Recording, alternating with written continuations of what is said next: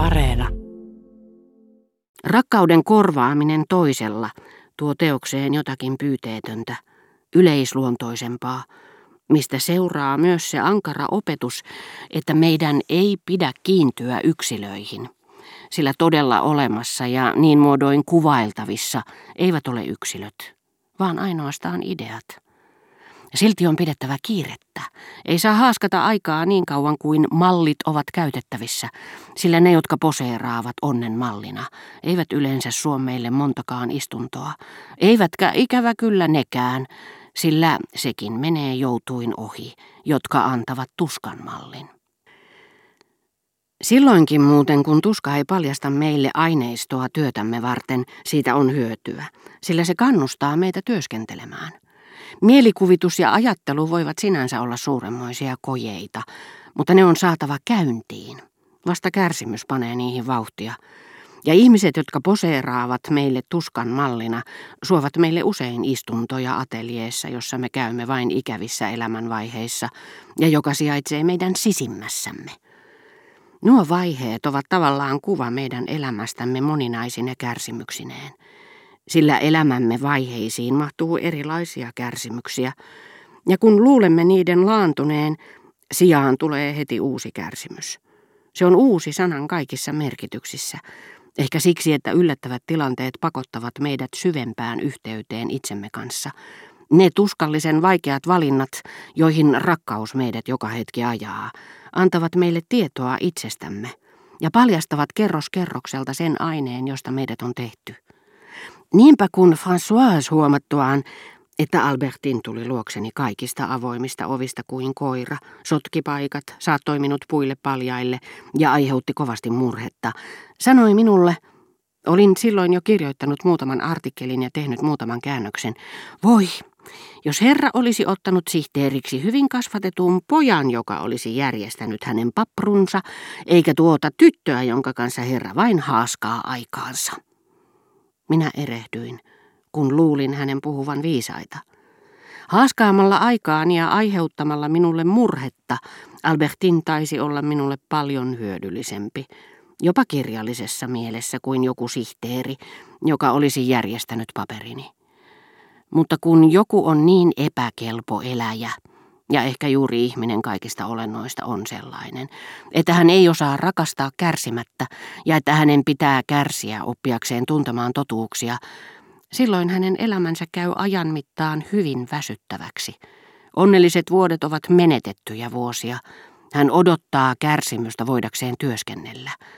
Ajatus ennakkokärsimyksestä liittyy ajatukseen työskentelystä, ja hän alkaa pelätä jokaista uutta työtä, sillä hän muistaa kärsimykset, jotka on kestettävä ennen kuin sitä voi ryhtyä edes kuvittelemaan. Ja kun hän ymmärtää, että kärsimys on parasta, mitä hän voi kohdata elämässä, hän alkaa ajatella kuolemaa pelotta, melkein kuin vapautuksena.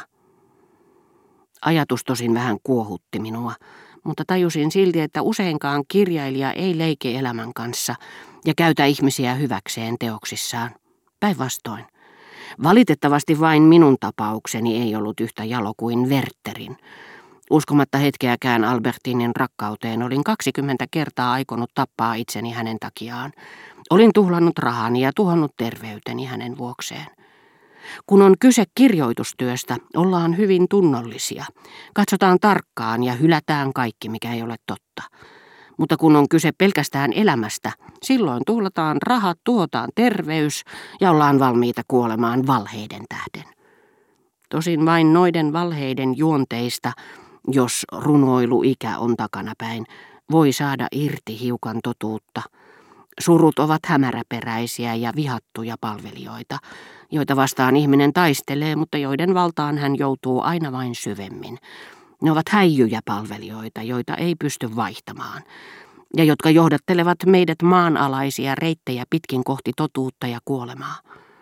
Onnellisia ne, jotka ovat kohdanneet edellisen ennen jälkimmäistä, ja joille, niin lähellä kuin nuo kaksi ovatkin toisiaan, totuuden hetki on lyönyt ennen kuoleman hetkeä.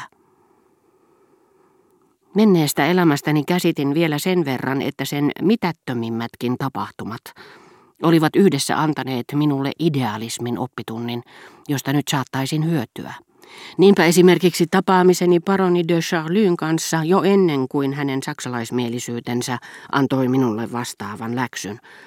Auttoi minua paremmin kuin rakkauteni rouva de Guermantiin tai Albertiniin, paremmin kuin sään luun rakkaus Rachelliin, vakuuttumaan siitä, miten vähän aine itsessään merkitsee. Sillä ajatus voi sijoittaa siihen mitä tahansa, ja tämä totuus saa väärin ymmärretyssä ja aiheetta moititussa ilmiössä, homoseksuaalisuudessa, vielä laajemmat ulottuvuudet kuin rakkaudessa, joka sekin on hyvin opettavaista. Rakkaus näyttää, miten kauneus kaikottua naisesta, jota emme enää rakasta, saattaa siirtyä kasvoihin, joita toiset pitäisivät mitä rumimpina, ja jotka olisivat voineet tai voivatkin vielä jonain päivänä olla meille vastenmieliset. Mutta sitäkin hämmästyttävämpää on nähdä, että kauneus voi muuttaa onnipussin kuljettajan lakin alle ja saada osakseen ylvään aatelismiehen koko kiintymyksen niin, että tämä hylkää heti kauniin ruhtinattarensa. Eikö se, miten aina hämmästyin nähdessäni Champs-Élysées'llä, kadulla tai rannalla Gilberten, Rova de Germantin tai Albertinin kasvot, todistanutkin, että muisto vetää eri suuntaan kuin alunperin sen kanssa yksin osunut vaikutelma ja loittonee siitä aina vain kauemmaksi. Kirjailijan ei pidä närkästyä siitä, että homoseksuelli lukija antaa hänen sankarittarilleen miehen kasvot. Sillä vain tämän pikkuhairahdukseksi laskettavan keinon avulla homoseksuelli pystyy tajuamaan lukemansa yleispätevyyden. Voidakseen ilmaista antiikin Fedran koko universaalin merkityksen, Racine joutui tekemään tästä hetkeksi Jansenistin. Ja samalla tavalla paroni de Charlie antoi Morellin kasvot uskottomalle, jonka takia Musée vuodattaa kyyneliä lokakuun yössä tai muistoissa – sillä muuten hän ei olisi itkenyt eikä ymmärtänyt, koska pystyi saavuttamaan rakkauden totuudet vain tuon kapean kiertotien kautta.